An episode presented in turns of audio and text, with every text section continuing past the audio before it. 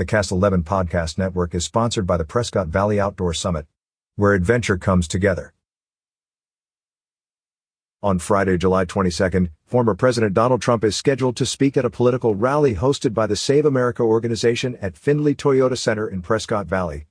Prescott Valley Police and Public Works will provide the police and traffic control coverage normal to any large event in the community and any additional expenses will be billed back to the organization. As part of Friday's rally, there will be additional parking provided for the Findlay Toyota Center and road closures. Road closures.